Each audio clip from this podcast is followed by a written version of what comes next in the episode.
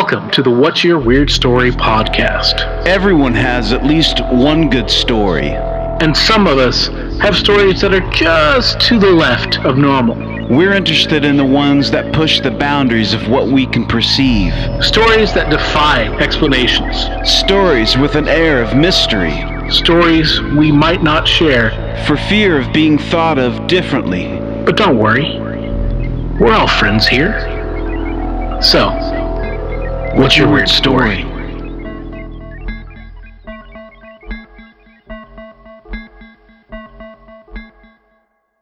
Hello, Weirdsville. Welcome to the What's Your Weird Story podcast.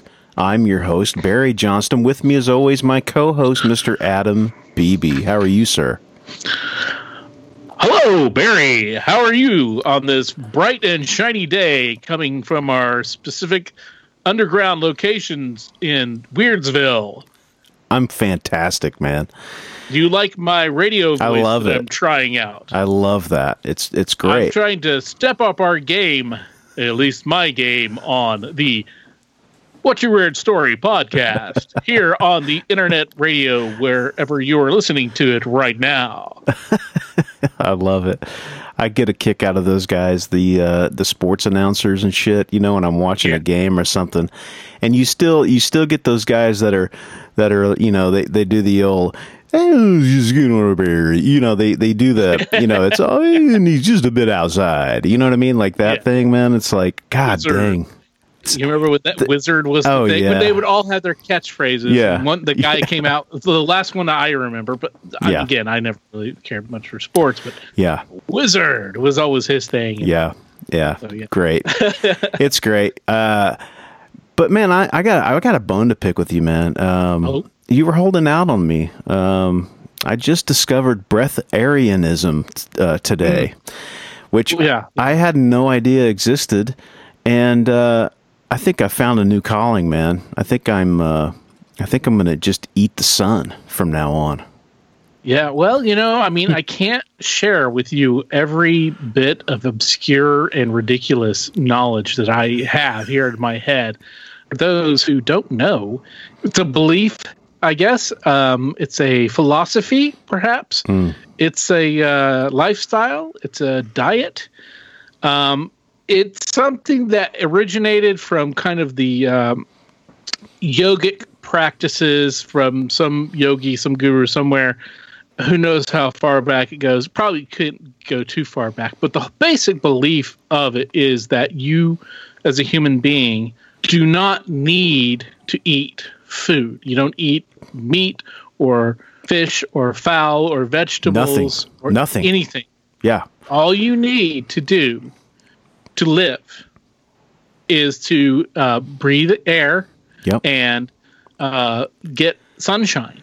Yeah. And then that you will sustain life like a plant. Yeah. Who knew? I mean, that's a revelation to me. And even one girl, I was listening to her today, because I kind of went down a rabbit hole once I found out what this was. And even one girl today was saying that chewing is a form of aggression. And so, which is absolutely just amazing to me, how people totally lose sight of reality when they're talking about this stuff. And and if you look into it, obviously all these people that have survived, there's been a lot of people that have obviously died from doing this. But, but every one of them that have survived, turns out they actually eat. That's the thing. The people that do it, like you said, either die or they cheat and they eat food. Yeah. This, you know, like I said, this probably comes from, the source is probably a teacher in India. Yeah. And if you, in India, there's all these mystical mystics and these gurus and yogis who practice all these things, and they do these feats so that people will give them money and feed them. And part of one of the things that, I mean, they'll do this stuff where you see them bouncing, you know, or flying. They say they're flying, but they're kind of like bouncing, levitating, but they're bouncing with their legs and stuff. They'll do stuff like they'll live in caves, or they'll grow their fingernails really long, or they won't cut their hair for years and years and years, or they'll stand on one leg, or they'll do all these kind of tricks that are supposed to be these mystical, to show you they have mystical powers. Yeah. But a lot of them also are, I mean, they're human beings, so they have to do stuff like, you know, go to the bathroom, eat food, all this stuff. So right. My theory is that probably the breatharianism, or at least originally, came from somebody basically saying, well, I'll show you how mystical powerful I am. I don't even have to eat food. Right. And then, of course, at nighttime they would eat food, you know, so maybe, I don't have to eat food during the day, but at night when nobody's watching or whatever, you know, I have to do this, I have to eat, I have to live. And you can go a long time without eating.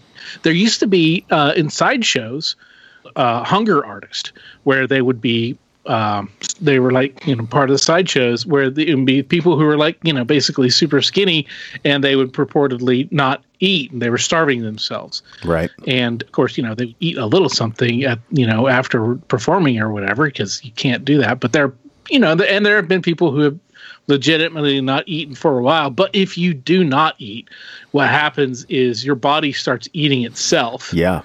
And starvation, man. It'll start with your fat, and then it'll go to your muscle, and it'll start consuming your heart, because it's a good source of protein, and it needs protein to burn. So it'll consume your heart, and your heart will break down, and you will die. Regardless, you'll die. So it's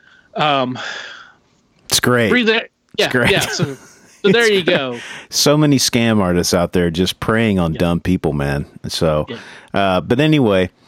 You know, beyond that, we got some cool shit coming up, man. We got some really cool things going on, and we're excited for the guests that we've got on today, of course, but what we've also got coming up in the future.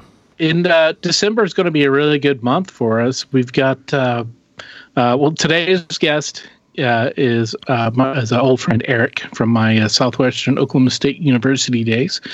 And then next week, we'll be talking to the girls from the Most Hexcellent podcast.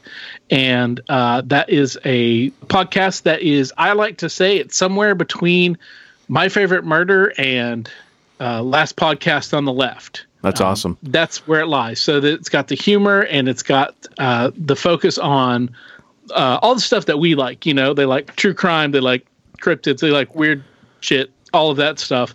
And these two girls in Chicago, and they're going to be our guests for next week. And then the following week is a really cool guest that we're going to be having. And Barry, why don't you tell them about who that is? Yeah, we've got Dave Schrader coming on, who is the host of Holzer Files on the Travel Channel. But he's got his hands at so many different things. He's done tons of stuff on the radio. He's an author. He's been on a bunch of the Travel Channel type ghost shows, you know, Ghost Adventures, Paranormal State.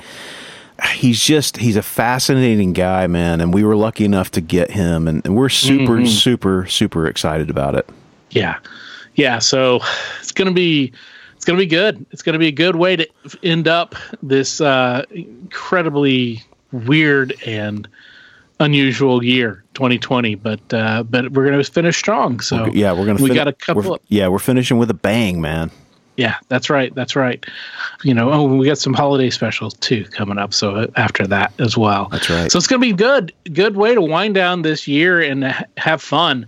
So so let's get to it, and let's talk to Eric, who, like I said, is a friend of mine, and our special correspondent, resident Bigfoot expert, and voice of the listener, Mr. Jeff Hubbard. And of course, he's also a very good friend of our buddy Sam, the nut and bone juggalo king. So Eric, hey, it's good to talk to you. Good to catch up with you. What's your weird story? Well, among the many stories I have, basically I've been a paranormal investigator for the last, 25, 30 years, something like that. Off and on, not so serious, but I've accidentally dodged some major, like, paranormal investigations and opportunities to be in the real, like, commercialized world of the paranormal, but I'm always like 5 minutes behind and missed it. We got an email. So we had this group back in the day, and we paranormal investigated back before it was cool. So I'm kind of the hipster of paranormal investigations because we started doing this back in the 90s before the big ghost stories came out. Somewhere in 2002, we got this email saying, "Hey, we're producing a show called Ghost Hunters. Do you want to come up to New York City and try out for it?" And we're like two broke dudes that were bartenders in Albuquerque, and we're like, we can't afford the plane tickets, but thanks. Yeah. And then now the rest of the ghost story, right? The first Ghost Hunters show, right? Well, another time, we were investigating this little Bigfoot, Bigfoot track in Alfalfa, Oklahoma. So if you look at the map of Oklahoma and you go left a little bit, down a little bit, right there in the middle there's some alfalfa. A little bitty town. It's not like blink and you miss it. But we knew this dude. He was like, "Hey man, can y'all come out here and check out my Bigfoot print?" I'm like, "There's no Bigfoots in western Oklahoma, but sure, we'll come check it out." And sure as crap, there is this very large print that, if you squinted just right, there was a Bigfoot print. Huh. Right. Well, Bigfoot print. The woods, we're not close to the woods, right? Yeah. But there's creeks that tributary all over the place. There's where the woods are. So, in theory, sure, maybe it was on a walkabout or something. I don't know. But we checked it. We're like, yeah, that really, it could be. It could be. We have no way to prove it. We couldn't find any hair. The hair we did find, it was Holstein. I mean, it was just cow hair. You could tell. But the guy he swore up and down that he had seen it.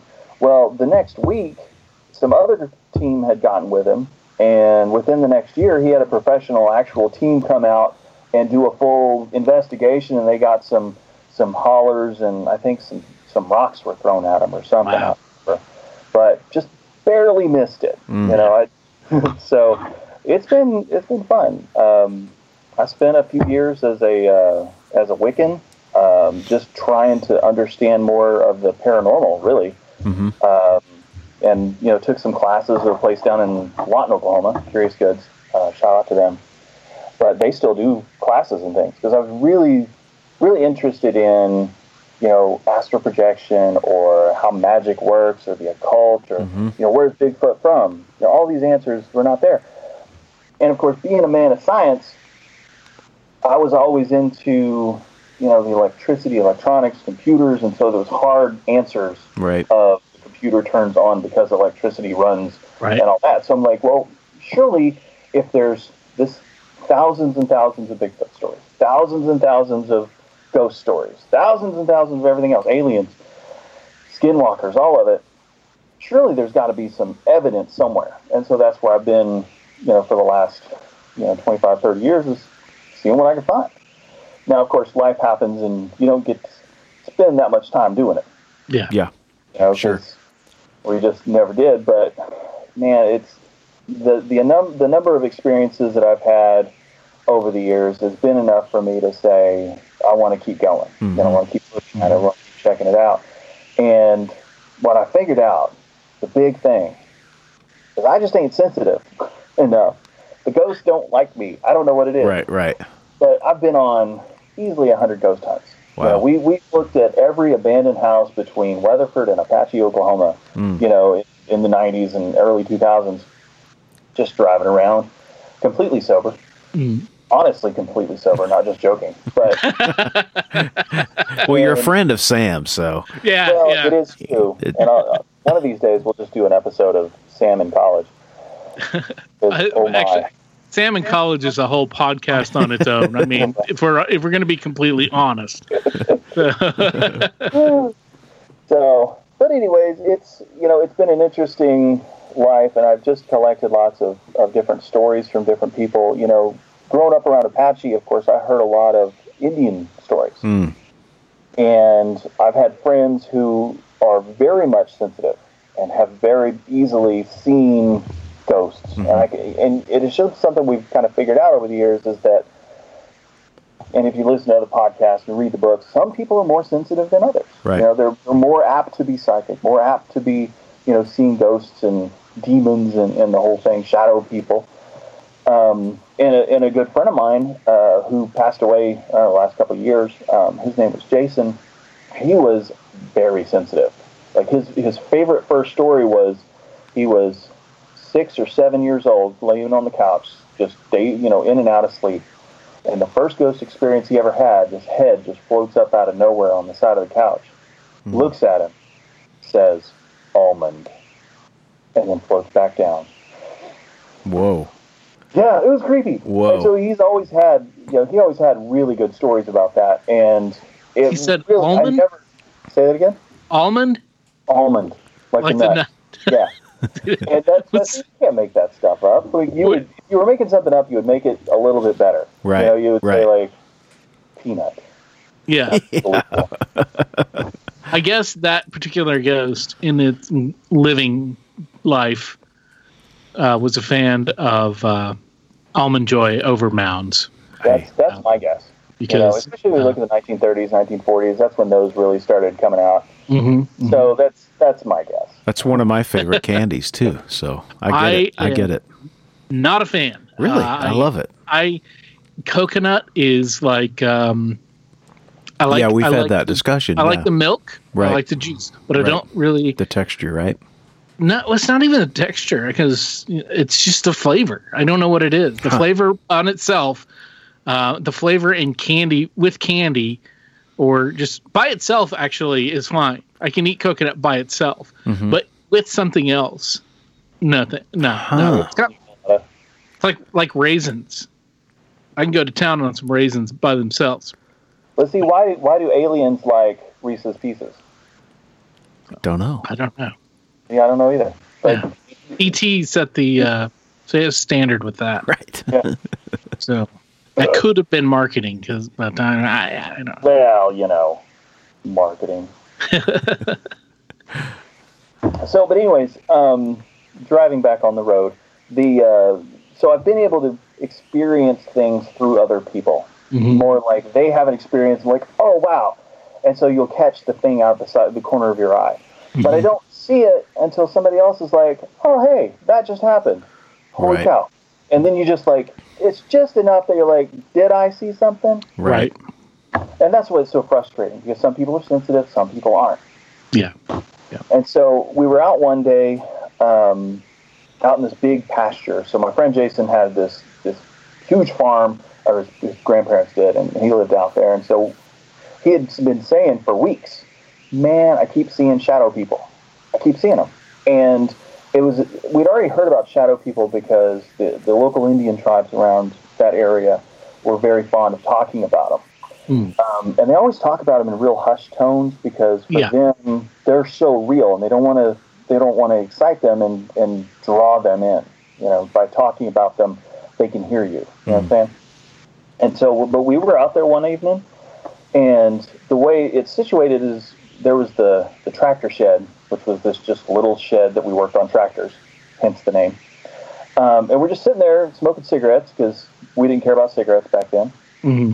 And you're just looking out, and there's this just figure going just from tree to tree on the ground, just walking. And they're like, oh, man, there's somebody down there. Well, why are they on our land? And we run down there real fast, and there's nothing down there. Hmm. And this is, we were very familiar with this creek area. Yeah. There was nobody there. And he's like, that's it. That's what we've been seeing this whole time. Yeah. You just can't, and it's so frustrating because you can't prove it. Right. Prove this. And I barely saw it. He saw it for a good 30 seconds before I did. And he was like, no, it's right there. And I'm just like, ah. And they're like, oh, wait, there it is. And it's gone. Yeah. Right. It's like maybe a sensitive person or a non-sensitive person sees them. Oh, well, I got to really disappear or something. I don't know. Yeah. I don't know. So, but that's the Apache area. So we hear the stories about the other big one was Deer Woman. Yeah. We never did see her, but that's one that. Is that a local thing? I did look it up. Later on, and especially nowadays with the internet, it's not just local Indian tribes, but most major Indian tribes have that particular spirit. Okay. Mm-hmm. And the way it works is she's a a deer centaur, basically. Yeah. So, you know, from the bottom, from the waist down, she's got the body of a deer and the top of a, you know, old lady. Sometimes old lady, sometimes young lady, sometimes she changes in between, but she always has antlers. Okay. And the way it is really, really good stomp dances or, you know, the high celebrations or whatever they've got going on. It's said that she will take a human form and go dancing. Mm. And then she will find a young man that is not being faithful to his betrothed. Yeah. And she will lure him out and say, you know, come with me and let's, you know, make out or something. And so he's thinking, hey, this is great. He goes out there and she's like, you shouldn't be unfaithful, and then just rips his head off. Yeah. Wow. Which we don't know because we didn't find the bodies or whatever. Yeah, yeah. But it's all stories. There's nothing been, you know, really in the news or, you know, it's not one of those stories that's real popular. But I've sat down with my Native American friends down there, and I would, you know, casually say, oh, well, what do y'all know about Deer Woman? And they're just joking around and playing around, and then I say Deer Woman, they just, and it's really. And it's like, hey, man, and this is coming from like a 15-year-old kid. Hey, man, let's not talk about that. Mm. But I think eventually you get a friend of mine, you know, to where he wants to talk about it, and they'll tell me. And one of them told me this story. So they were at the bingo parlor in Anadarko, and it was late at night, and they had, you know, just gotten done doing the things, and I guess they had a big dance there or something. But up on one of the ridges, they saw her. And there was like 4 or 5 of them that were all together. And they swear up and down that they saw her walking around, that spirit, for some reason, was there that night. Wow. And they said seeing her is foretelling doom, you know, a la Mothman. Right. But I looked up, and this is the same in Oklahoma as it is in Nebraska, as it is in, you know, some of the other, where these other tribes are from. And so it's really fascinating, especially when you're talking to somebody and you hear them tell the story because their voice starts shaking. Yeah. You know, like, I saw it. Yeah. I didn't want to see it, but I saw it. Yeah. You know, and that's what keeps me going on these stories is, like, when people tell you that story, you can tell the ones that are being serious, the ones that are just like, oh, no, man, I saw, you know, this manatee half, you know, duck thing. And no, you didn't. Yeah. No, you didn't. Right. I've heard of the Deer Woman, and when I heard of her was from one of our classmates' little brothers who's passed away, but and Jeff was there when we were they were talking about this, and I don't remember exactly how it came up in conversation, but they were talking about how they saw the Deer Woman. And it was at a big funeral that they had for an old woman in our hometown who was, I don't remember what native tribe or nation she was part of. But it was a well-known old woman, you know, that everybody, grandmotherly, and everybody knew. And so she had a lot of respect. And so it was a big funeral. And when everybody was coming out, there was a woman there that nobody knew. And she had like a long coat on or something to that, like a cloak or something like that. And she was beautiful, but, you know, somebody noticed that she did not have feet. She had, you know, the deer hooves. Yeah. And then she was gone. Wow. So, and everybody, you know, and when he was talking about this, it was real. You could tell. Right. You know? And that was the first time I'd ever heard of it, and it was just like, well, I want to know more. And, you know, aside from what he just told us, he didn't go further much into it, at least with me there. I know he and Jeff might have heard some other stories, so we'll have to get him if he can remember those from, because again, that was, you know, 25 years ago. Right. Yeah. So you remember that guy that told us the Bigfoot story when we were down there at the Bigfoot festival, man. Yeah, the one about the Bigfoot at Concho. So. Yeah, he was serious, man. Yeah, you can tell. You can tell. So. Yeah, and that's it. Like when you start talking to these people and you're getting a story and you're just, like you can hear their voice change. Mm-hmm. Like, you're not making it up. It's either that they've seen a spirit that has, you know, like a tulpa that has given them that form and it's just messing with them. Maybe we got a trickster, or it's the actual spirit of whatever story it is. Well, they saw something. Yeah. Right. You know, and it's not like light was just glinting the right way, and then I saw this big Bigfoot. No, it didn't work that way. Right. You know. Right. What? Did you hear? Did you ever hear any stories of the little people? You know, no, actually, and that kind of surprised me out here because you know that's a thing in Indian lore. But what we do have is werewolves. Oh, really? Yeah. So one of the big stories we had always heard as a kid was that there were werewolves in Lawton, Oklahoma. Okay. Huh. So a friend of mine and I went down to the Lawton Library and tried for a long time to get the original newspaper articles, but we're talking when we were doing this was in 98 probably. Yeah. Right. And we were going through just boxes of a microfilm. Mm-hmm. You know, like you did in the sitcom days. Microfiche, man. Yeah, dude.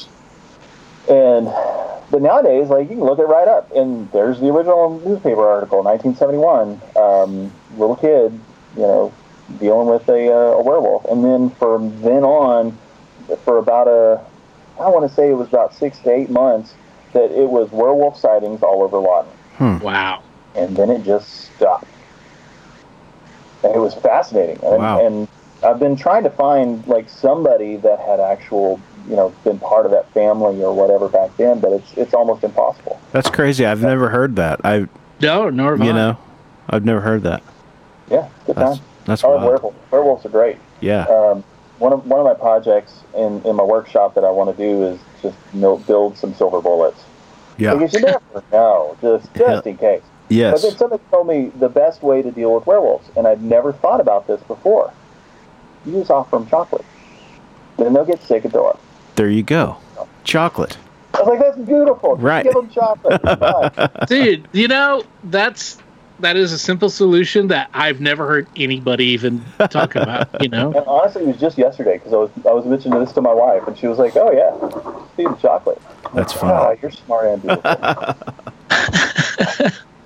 We've discovered something here and to share with the world. That's fantastic. Yeah, that's cool.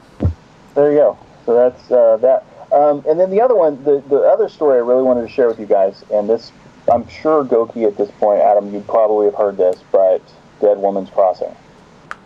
I've heard of it. I have never really heard too much about it. But have you been there? Nobody took you to Dead Woman? I think.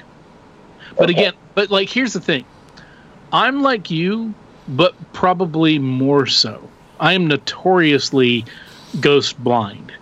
You know, I don't even get any kind of sensation. I don't get any kind of feeling around or in places that are haunted. Because apparently I lived in a haunted apartment and had no clue. And so me, same. My wife was like, did you feel the bed move? No. There was somebody, I felt like somebody just sat down next to me. Like, oh, crap. Wow. And there was an old lady that had died in the house that we were in. But that's a whole other story. Wow. So anyways, Dead Woman's Crossing. It's a haunted place just north of Weatherford. If you look it up on Google Maps, you will find it. And it'll say Dead Woman's Crossing. Like, we're known for it. And it's a story I've been, you know, keeping track of for a while because you want to make sure you have the best information. But from what I've seen, other people that have finally found the right research is that there was a lady in the Old West days, so late Old West, you know, late 1800s probably. And she was traveling. She was a widow, and she had 2 kids with her. And she was traveling from somewhere to somewhere else. And Weatherford was on the cattle trail, you know, so it was well traveled. And that's why we have like Weatherford, Oklahoma, Weatherford, Texas. Those are the beginnings and endings of cattle trails. Oh, okay. Wow. Okay. I did not know that. Yeah, me neither. I didn't either until I started having problems with like Weatherford, Texas, taking all the cool URLs for bar names. So it was like whatever, but so the story goes she was traveling, trying to get to a family member's house, you know, because she didn't live, you know, and she had lost her husband, and so she had passed through this particular area, and then nobody ever heard from her.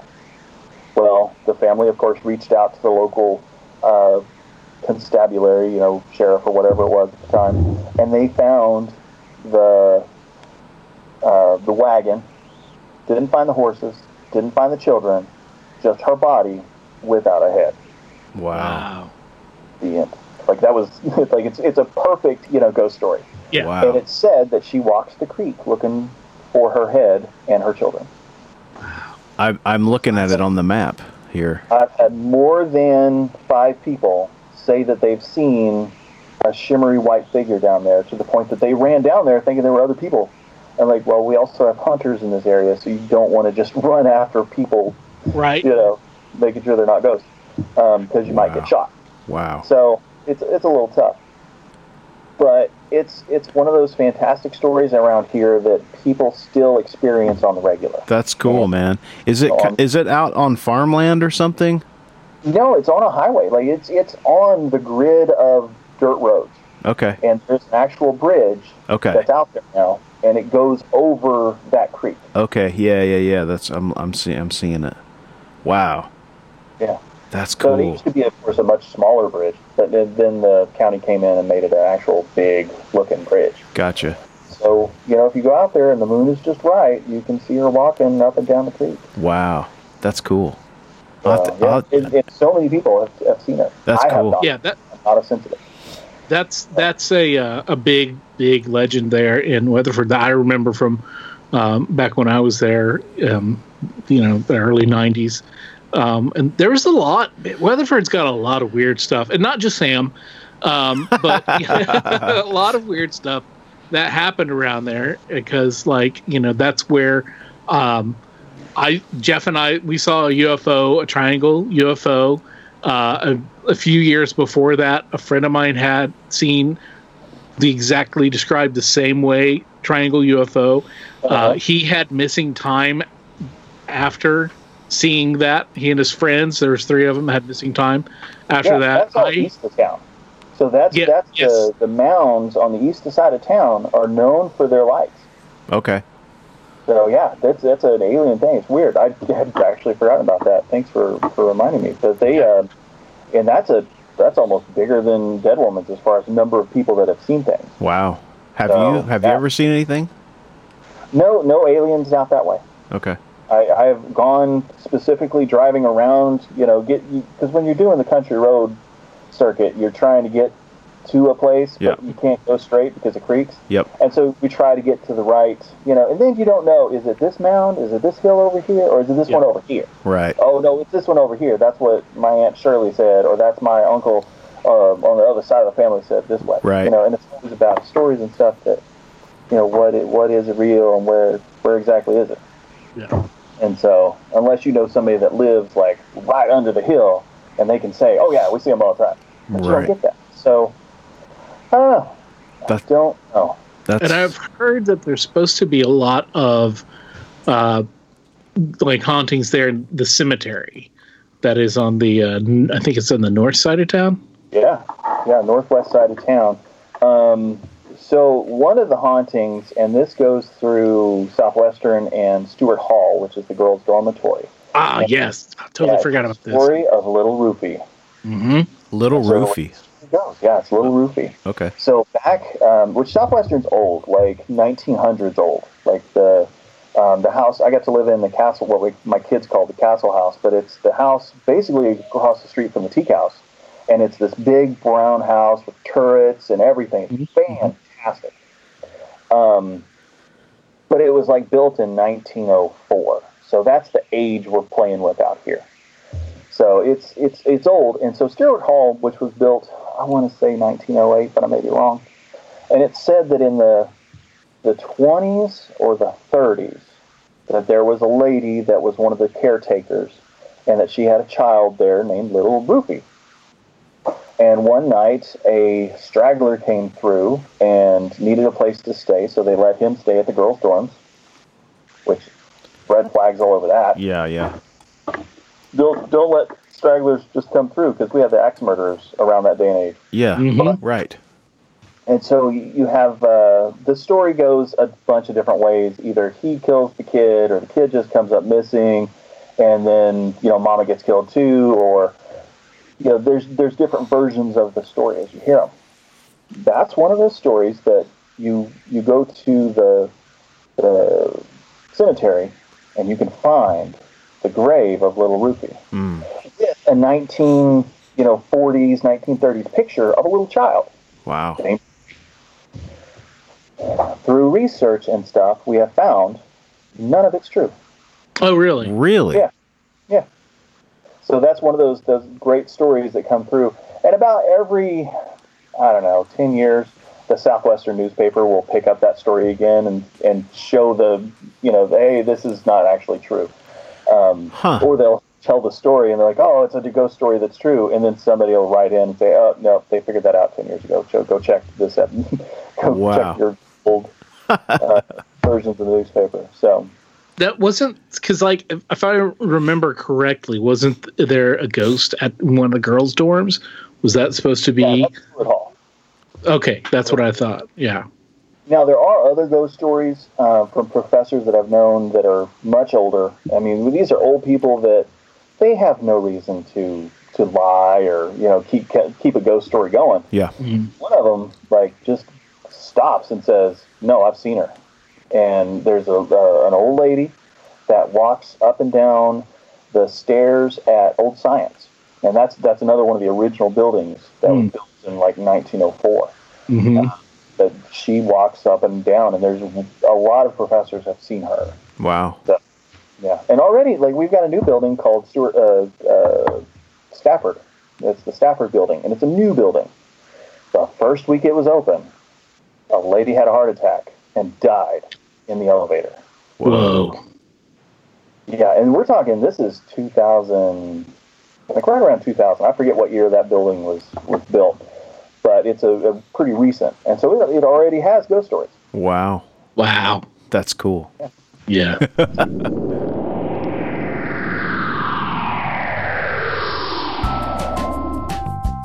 Hey man, did I ever tell you about this recent thing that happened to me? I was driving around in the country and it was just after dusk. So there's a little bit of light still coming on out of the sky, but it was mostly dark. I saw this black school bus. I don't think I've ever heard this. Okay. So I saw this black school bus. All the windows were tinted and it started following me for about 15 minutes. Whoa. No. Yeah. What did you do? I was at work. I was making deliveries and I just kept making my deliveries and it would even stop and wait for me. Oh. And but it was never close enough to where I could see it or anything, but it was following me, man. Wow. Dang. That's just an example of another really weird story that happened to me and that could have happened to you. You don't have to have a UFO encounter. You don't have to have seen the ghost of your grandmother. You don't have to know what Bigfoot smells like to have had a weird story. Basically, what we're saying is weird covers a lot of ground here on the What's Your Weird Story podcast, and we love hearing all of your stories, whether they're spooky, they're funny, they're bizarre, or they're just short, sweet, and unexplained. Kind of like our podcast. I used to work at a really old school on the East Coast, and it's one of the I think it's one of the 15th oldest. It's in the top 15 oldest schools in the country. And so, and part of the school was an old Revolutionary War hospital. And so the janitors would tell me all these crazy stories, man. Just crazy, crazy stories. So I like that. I love the school, the haunted school idea. Yeah. Well, and it's fun. If you find a building you think might be haunted or just looks this is old, it's cool, but go find the janitor. Yeah. Because those are the people that have been there. Yeah. Early morning, late at night. Yes. They've seen the stuff. For sure. Yeah. And that's one thing they kept telling me. They're late at night when they go and lock up, lights would be on after they'd gone through, turned everything, all this crazy stuff. And it was right next to a graveyard too, which just added to it all. But it's Yeah, those are the people you want to talk to because they got the goods. But you gotta friend them first, man, or else they don't want to come clean to just anybody, you know. Yeah. So those are all good. Like, and that's just our local stuff, you know. And I've just been, you know, get to talking to people, and of course out around in Weatherford, there's been, you know, people that say, hey, yeah, we've got a ghost in our house, and it opens doors and stuff. We call him Elvis, and it's great. So, but you know, it's hard to remember exactly which of those houses were where, but some of these houses are so dang old. Yeah. You know, there's one house on Broadway that my wife really wants to one day buy, and I'm down because it's old and beautiful and huge. Mm-hmm. On the day it was open for viewing for because they were selling it at the time, we went up to the attic in the very, very top. This is like a 4-story plus a basement house. And at the very, very top on the wall is signatures from nursing students in the 1940s. Wow. Dang. So these places have been lived in and people have been around it for so long. Yeah. You know, their energies are kind of staying around. And the bigger buildings, you know, you hear more stories. You know, one of my theories is the stone that they build this stuff out of. You know, you talk about places with limestone. Yeah. Mm-hmm. That's more, they seem to trap the spiritual energy more, I guess. Yeah. There's no scientific evidence to back any of this up, you know, depending on what you believe, but that's what people say. That was actually a topic that I had brought up because I'd just recently watched a Ghost Adventures for Halloween, that special that they did where they went up to, it was in Rhode Island, and it's this big mansion up there. It's like 56,000 square feet, and it's two homes that have been put together, and a part of it was relocated from the Washington D.C. area, I believe, but it's really like very, very haunted. And I'm like, I wonder how that works, because they literally stripped everything down, like brick by brick, and then rebuilt it all, you know. So it's like, how does that work? Do the things get locked into the stones? You know what I mean? Like you know, that energy gets locked into the actual physical, you know, part of the building or something. I don't know. I hope that one day we know. I think that would be fantastic. Mm-hmm. And this is something I've read in numerous books. It's just that limestone specifically and other types of stone like that are just, they're really good at storing that memory, you know, right. Especially the ghosts that do the same thing over and over again. Right. Mm-hmm. That's what's being stored. But you don't have the interaction you get with some of the other spirits. Yeah. So true. How that works. For sure. You know, I dated a girl that was a Wiccan for a while, and she was into doing crystal layouts, you know, mm-hmm. where you lay down and they do on your chakras, they put different crystals and stuff on you. I didn't believe in it, you know, and one night she did that to me, and I never felt anything like that. My entire body was just like humming. I don't know if you guys ever done anything like that, but it's like... Oh, yeah. It's bizarre, you know, and our roommate, who she was way into this stuff too. She's like, I'd been drinking one night and I wanted her to do it. And she's like, I will not do it while you're drunk. And I'm like, why? She's like, because it's not good and you'll get sick. And I'm like, no way, you know, but it's true. I mean, it really makes you feel like just, it's a weird, like buzz. I don't know. It's wild, man. Wild. Yeah, it's like you get goosebumps all inside your body. Yeah. It's crazy. Your body pulsates. It's like, you know, it's weird, man. It's wild. Yeah, really, what started off my love of this stuff is I met in 6th grade. So my best friend in the whole world died. And he died of cancer. It was terrible. And I was like, I was just a lost soul, you know. Well, I met this other kid who had just moved to town that year. And his name is Josh, and we became good friends. Well, he got me into Dungeons and Dragons and all this other stuff that... Back before it was cool, and back when it was evil. It was very dangerous, yeah. Yeah, no. I couldn't even carry around the anything other than a D6. Right. I better have tips on it. Right, or that's just dice. That's just, they're casting spells over there. Right. And so you got me into Dungeons and Dragons. It was fantastic. And I always played the wizard because I was like, magic is cool. And one day he was like, hey, man, I got a book. You need to come over. I'm like, okay. So I hopped on my bike and drove across town. And there he was with this, and it was wrapped up in burlap or something to make it extra creepy. And then he pulls out this version of the Necronomicon. Oh, dude. Wow. Yeah, yeah. And so I don't know if you've seen the published version. Yes, I have. That it's supposed to be Abdul Al-Hazred had written this book, and somebody else says that it was originally written by Aleister Crowley and Anton LaVey, or some say Edgar Casey, and, you know, so then that just keeps, you know, the actual publishers don't really say. Right. Because they want it to be mysterious. But it's a great book, and it has lots of quote-unquote spells to you know, do things. And so that's what really got us onto the magic and whatnot in late junior high. And we also we got, you know, our first tarot cards and Ouija boards and all that stuff. But I really didn't get my interest piqued until we were doing this one thing where you meditate for solid 10 minutes and use the spiritual ball of energy. You visualize it, and it touches your toes and works its way up your body until you are in a you know, a state of, you know, Zen or whatever you want to call it, but a spiritual state.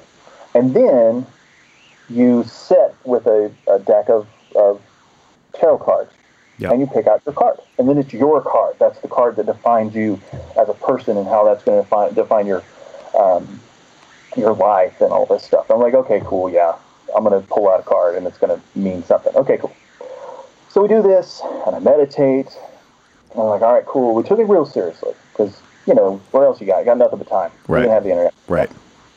And so I did it, and we sit down, and he's like, okay. And he fans out all the cards. And I pick up the card. It was death.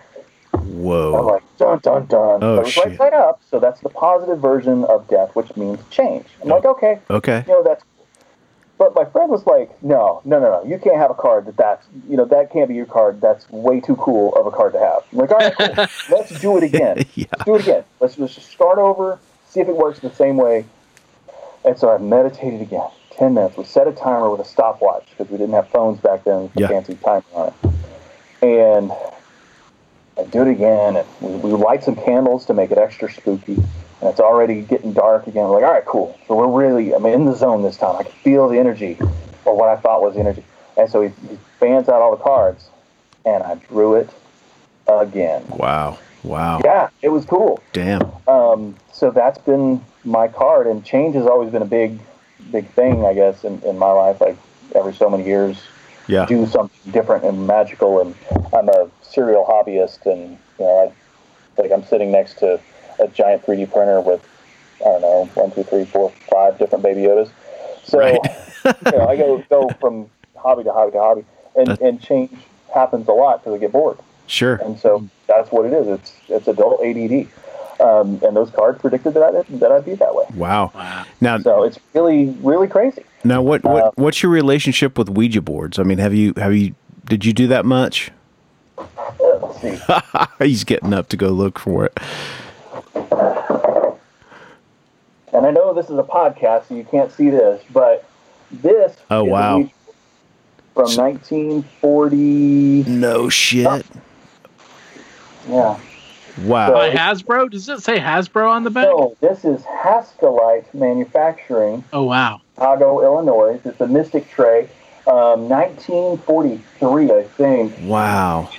Unfortunately, it's not had a very good owner, and I let it get water damage.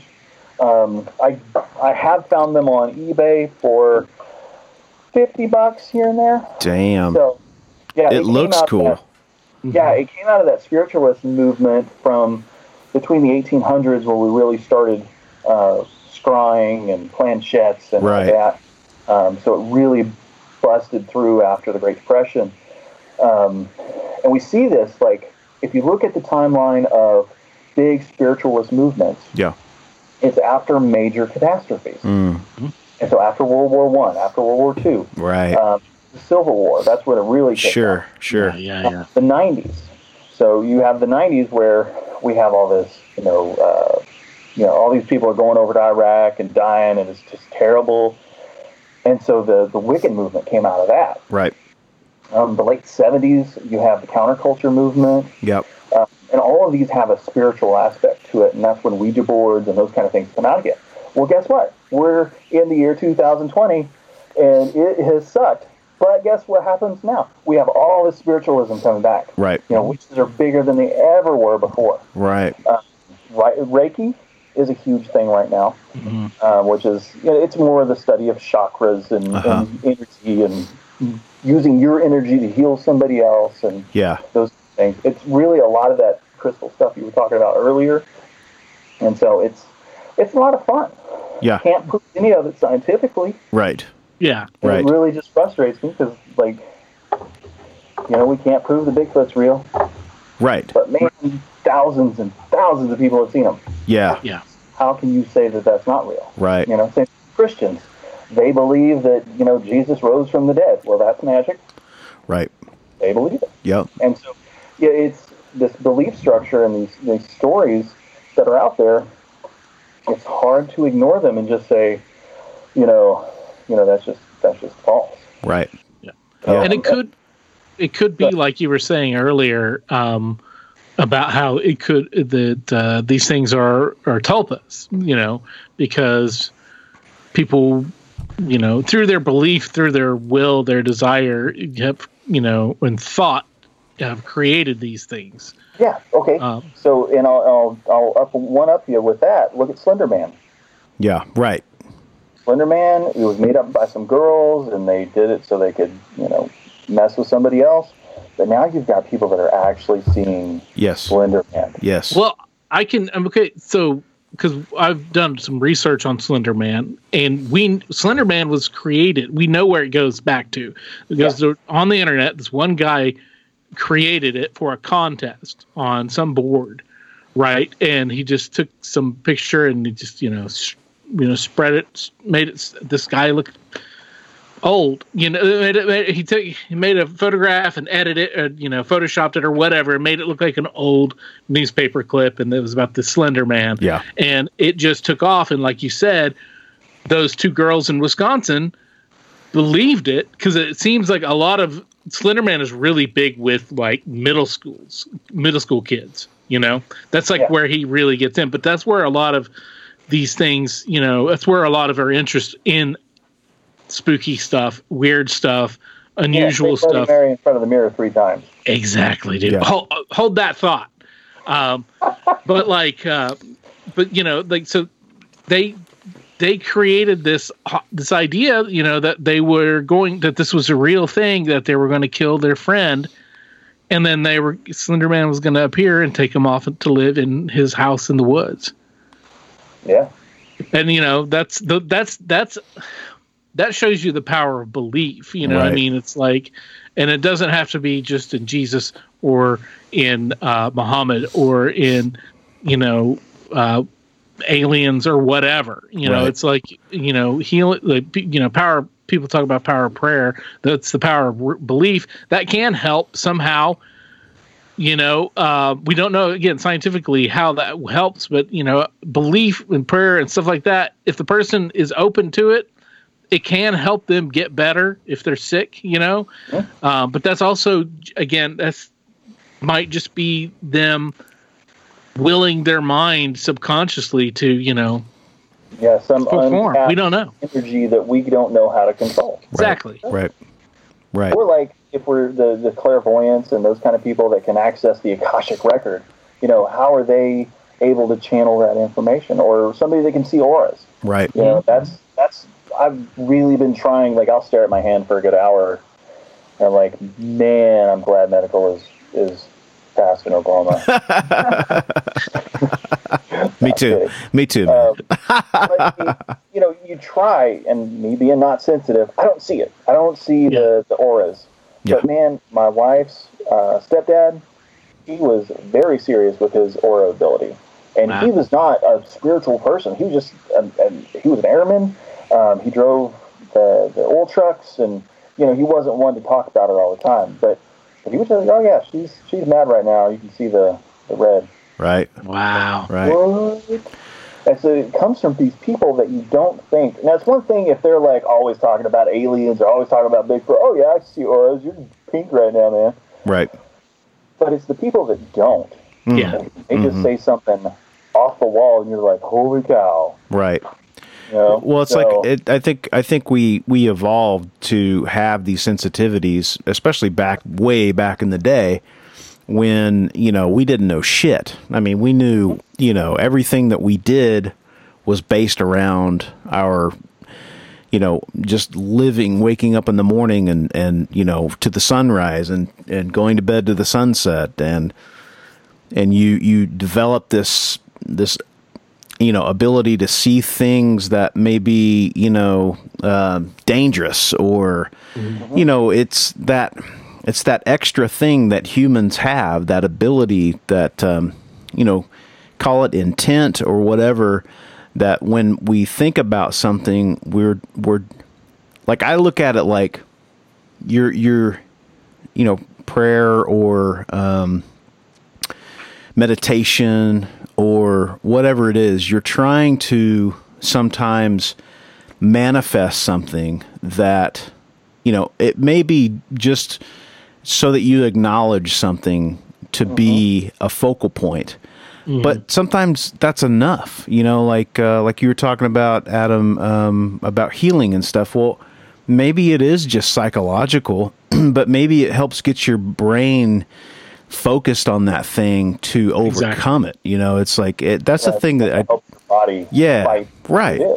Sure. And with science, that's hard to, you know, I guess say that it is, you know, a factual thing, but it's hard to quantize. Yeah. But I think it's like, as human beings, we know when something is, you know, working or not. And I think that, like, in a lot of ways, the modern man is losing that a little bit. We're trying to get away from that, but in so many ways, I think that that we've got to keep that intact. You know, we in some way. You know, with the UFO thing and all the stuff that we're learning about. You know, the government and their knowing of that, and that raises more questions, I think. You know, there's a lot of doors that still need to be opened and understood. Yeah. You know? Well, and I'll tell you one last story, and this is the one that keeps me in tune with the spirit realm, I guess. So, of course, I was married once before, and life sucked, and we didn't get along, and it was just awful. And I was driving back and forth from Oklahoma City. We were living in Corn. We had a tiny baby. And I just couldn't, like, handle it anymore. And so I was driving home, and I remember this, and I was very much getting away from Christianity. I grew up Methodist, so... Hey, so did we, man. So did we. My little Christians, a lot of them are Methodists that, right. You know, end up doing other crazy stuff. Yeah. And so I remember I was driving home, and I finally, I spoke out loud, and to my friend that had died in 6th grade. I was like, you're dead, maybe you could do something. You know, and I don't remember exactly what I said, but I remember crying about it. Like, I was this upset. And then, you know, went on with my day. The next day, I got a call from my friend and said, hey, I just found out your wife's cheating on you. Like, what? Whoa. Now, was my invoking of the spirit something that helped move this information to me? Right. I don't know. But it was a crazy thing. Right. So, you know, when I need something, when something is extra bad, I will, you know, just start talking to the spirits. Right. Maybe they can help. Maybe they can't. I don't know. Sure. But when you need some, you know, some of something. Yeah. All I can say is don't go looking for the bad spirits, because you'll find them. Yeah. From every story I've heard. But, you know, all the psychics that I've heard interviews with, the few psychics I've actually met, you know, they say that the spirits of your ancestors follow you around. Yeah, man. That's their job, or a portion of them does. And that if you call on them in the right way, and every religion, spiritual journey, spiritual practice, they all deal with some sort of spirit. Right.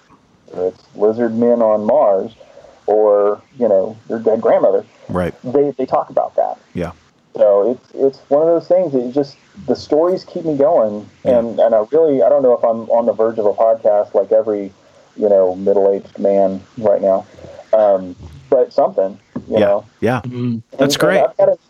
I've got enough experiences and things, and I'm still good friends with my friend Josh, who, you know, originally showed me the Necronomicon and all the craziness afterwards.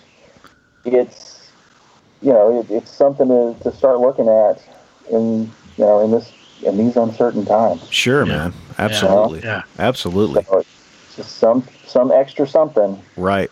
Right. Well, that's, I mean, and that's the thing too. It's like, it doesn't hurt, you know, anything to have, mm-hmm. to have that to, I find myself doing that as well. You know, even though I'm not a religious person by any means, but I do find myself at times, you know, calling on, you know, something bigger than myself to, I ask for clarity or mm-hmm. something. Mm-hmm. And it may be just because that's the way I was raised that, you know, I've always had a spiritual sense, in some way or the other.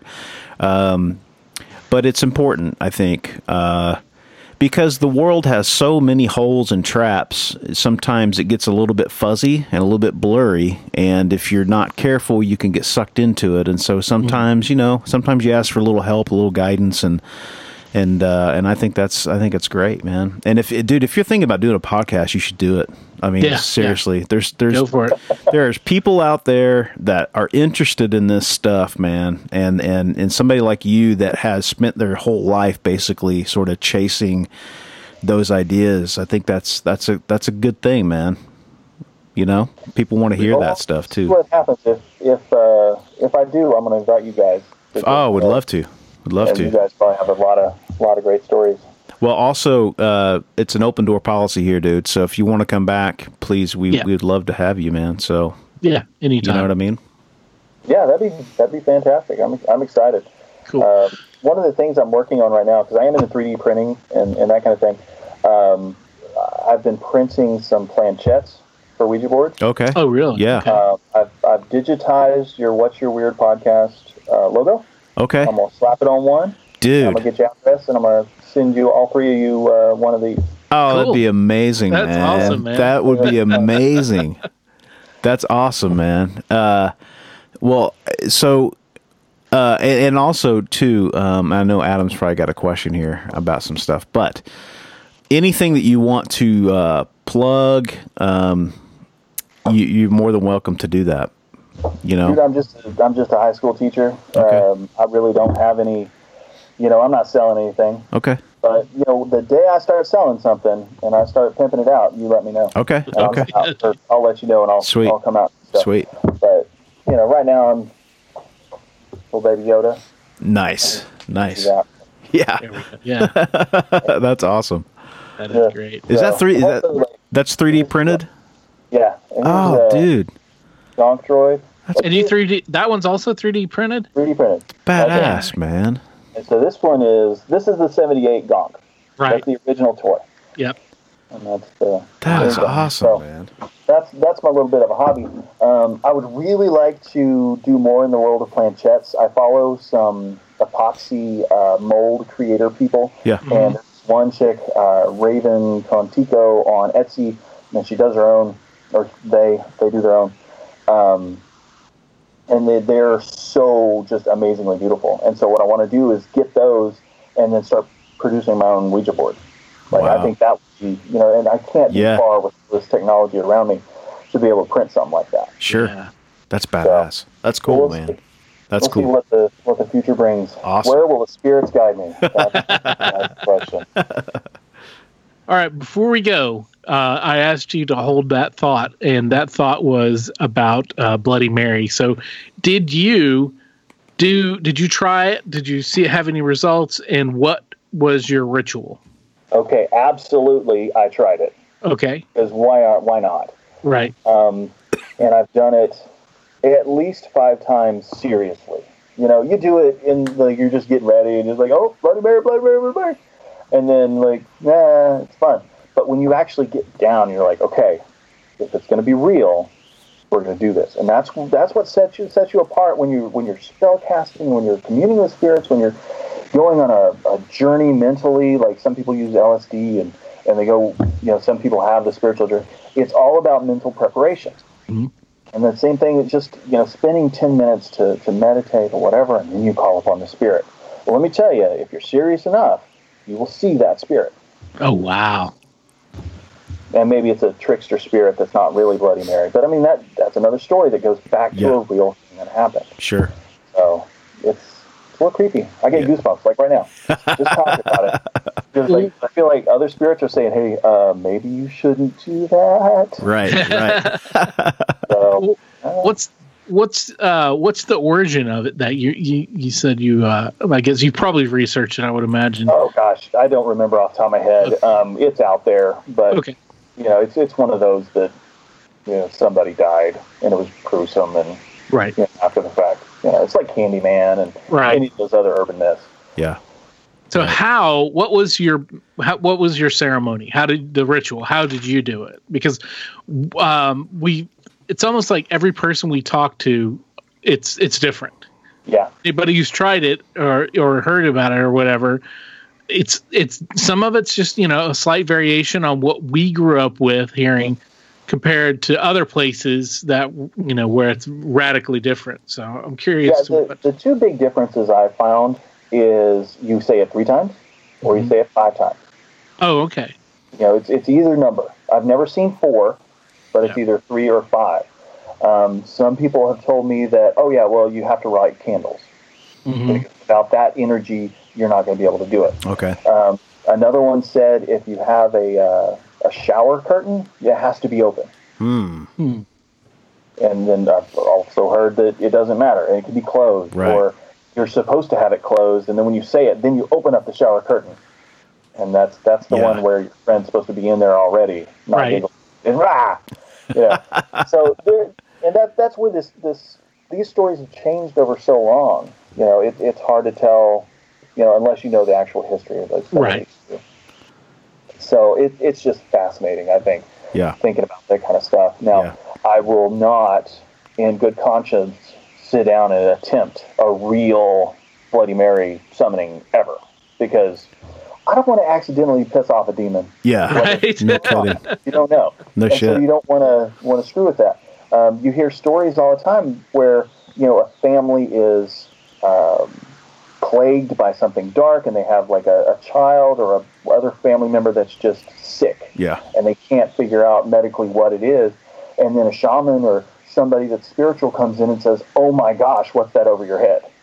Right. Right. And they do some things. Yeah. And then it starts going away. Right. And so, and you hear that a lot. Like I've seen that particular story, you know, through the media in different areas, and it's always similar, where somebody's sick or whatever. And so is it these demons kind of coming in and settling in, or is it, you know, an internal thing? I don't know. Right.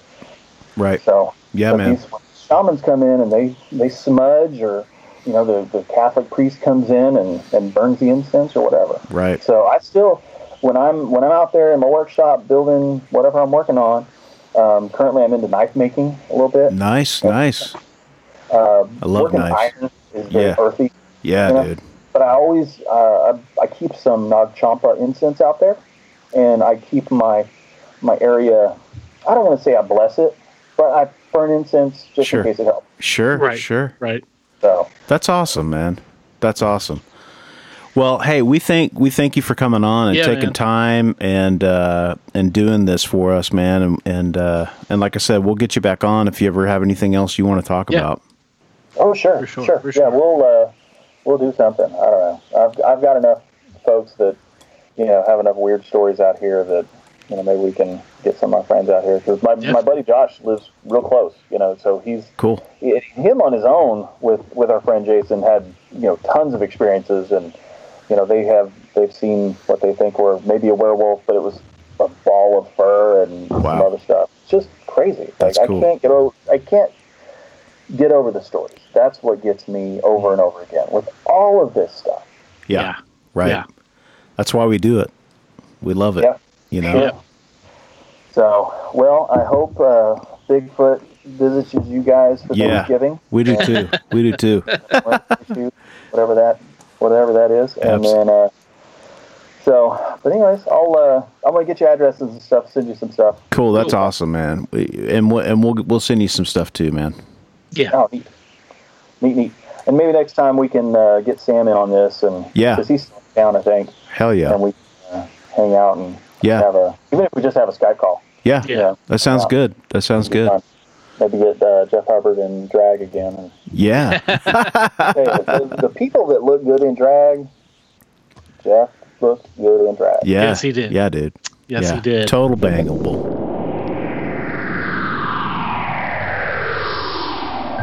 Hey, that's a nice t-shirt you got on there. Oh, thanks, dude. It's brand new. Do you like that? It's one of the official What's Your Weird Story t-shirts. Where'd you get that? It's funny that you ask. I just got it off the brand new Spreadshirt.com site for the What's Your Weird Story podcast. There's no www. You just go straight to shop.spreadshirt.com/ what's without the apostrophe WHATS-YER-WEIRD-STORY, and that'll take you right there. I mean, you can never own enough clothing. Well, that's true, Barry. There's t-shirts for the ladies because, you know, they're cut differently. There's hoodies, which are really cool. There's two different kinds of hoodies, and there's also tote bags, so you can tote your stuff. That's so cool, man. So if you guys go out to Spreadshirt.com, What's Your Weird Story, currently there are 2 designs, but there will be more going up very soon. So just keep your eyes out for that. And if you decide to get one of our shirts, tag yourself on Instagram to ours or Facebook. Show your love. Show us what you got. Let's see your true colors.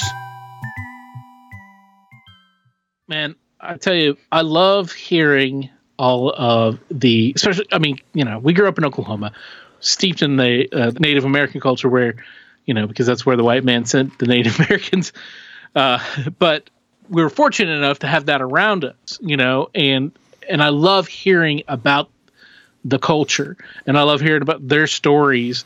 And so that's one of my favorite things that we just talked, that Eric shared with us. And I appreciate that. And it's just cool because, I mean, it's such rich, cool stuff, man. Yeah.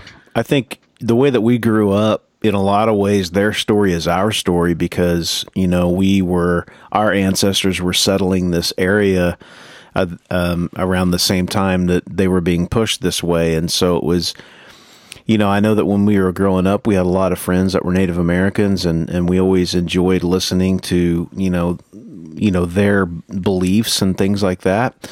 And, you know, it's a culture that is steeped in this sort of mystic idea. And, you know, looking closely at their surroundings and how they fit into the world and the spiritual thing that we're all a part of. It's all great stuff. And it's cool that Eric has sort of, you know, spent his time, you know, looking into that kind of stuff. And he's open to a lot of this stuff, and he's researched a lot of it. And he's got a really cool background. Yeah, the investigations and just his own curiosity. Yeah, you know, and it's really cool because, you know, I mean, like, I've known Eric since, you know, my freshman year of college, way back in '94, you know, at Southwestern, and, you know, it's so long that it's kind of like, you know, we were trying before we went on air, you know, we were trying to figure out, like, you know, did we have a class together? Did we, you know, was it this? Was it that? Do we remember? It was just, you know, you don't remember, but you just remember that I've known you for this long. Right. I can't remember how. Right. You know, and it's like, and then all of a sudden, it's like, now I've all these extra things, you know, that you've done since then and before that I didn't know about. It's just cool, you know, catching up with an old friend, but also hearing all this. These stories that are, you know, related to what we do here, and the common ground being musicals. Yeah, that's funny, but no, it's cool, man. He's great, and you know, that's kind of it's kind of what we do here. We talk to people, whether they be friends of ours or they're, you know, we don't know them and they quickly become friends. You know, really, it's great to have people come on and talk about this kind of stuff. He's into some cool stuff. He's, you know, he's always doing something. He's a guy that's always got to have something going on, and you know, he makes cool 3D moldings and things like that, which we're stoked about. We just got word that he's sending something our way. I'm pretty excited to check it out, man. Yeah, we'll definitely put that up on the we'll be seeing pictures of those. But he's made 3D printed planchettes with the What's Your Weird Story logo on that, and so he's going to be sending it to us. That I will put on my mantle, and nowhere near any kind of a Ouija board. It will never touch a Ouija board. That, yeah. Good on that. Yeah. But that is really cool. So we appreciate that. And Eric, once again, it's good talking to you. We appreciate that we were able to get you here. And Eric had also told me that just the next day or mere days after talking to us, that he tested positive for COVID-19. So, but he's fine. He's doing good. He said, you don't want this, but he says, you know, it sucks, but he's doing better and everything. And so, you know, we wish him a more speedy recovery on that as well. So just everybody remember, wash your hands, wear a mask, be safe. You know, try not to gather in big groups, especially with strangers. So, you know, cancel all your orgies and all of that kind of things, you know. Yeah. Especially your Thanksgiving orgy. Just cancel it, man. Yeah. I'm just got to make sacrifices. You got to. For everybody. So, yep. But, you know, and it sucks. You know, what's the holidays without, you know, without the holiday orgies? You know, I mean... Exactly. I usually call the turkey. I'm usually the first for the turkey. But, you know, it's what we got to do. So, yeah. So join us next week. We'll talk to Danielle and Gina from the Most Hexcellent podcast. And, you know, and then the following week, again, like Barry mentioned, that's going to be Dave Schrader. So catch up on your Holzer Files. And in the meantime, everybody have a good Thanksgiving. You know, if you this is the prime time to sit around the table and get all your family weird stories for us. Whenever you see, you know, the uncle or the aunt that's had a couple of glasses of wine too many, go ahead. That's when you hit them. Perfect. You get your family secrets and you get all the weird stories and you collect them and then you email them to us or you come on the podcast and share them. That's what I would be doing. But I'm not doing Thanksgiving this year just to be on the safe side. I don't want to be traveling or anything like that. I'm going to be doing it just me and my cats. And I've heard all their stories, and they're cute, but they're not that great. So we want to hear yours. So bring them to us and enjoy your Thanksgiving. If you are here in the United States celebrating Thanksgiving, if you are one of our fans outside of the United States, thank you for listening. Enjoy your week and to the next, and all the good stuff. Just enjoy life and embrace the weird and the high strangeness that we're here and around and surrounded by all the time. And remember, be safe. Be weird. As always, if you have a weird story, we want to hear it. If you have a lot of them, we want to hear them all. We can't do this podcast without your invaluable contributions. Whether it's sharing your stories, listening, rating, and spreading the word about the podcast. Thanks for listening. Till next time, be safe. Be weird.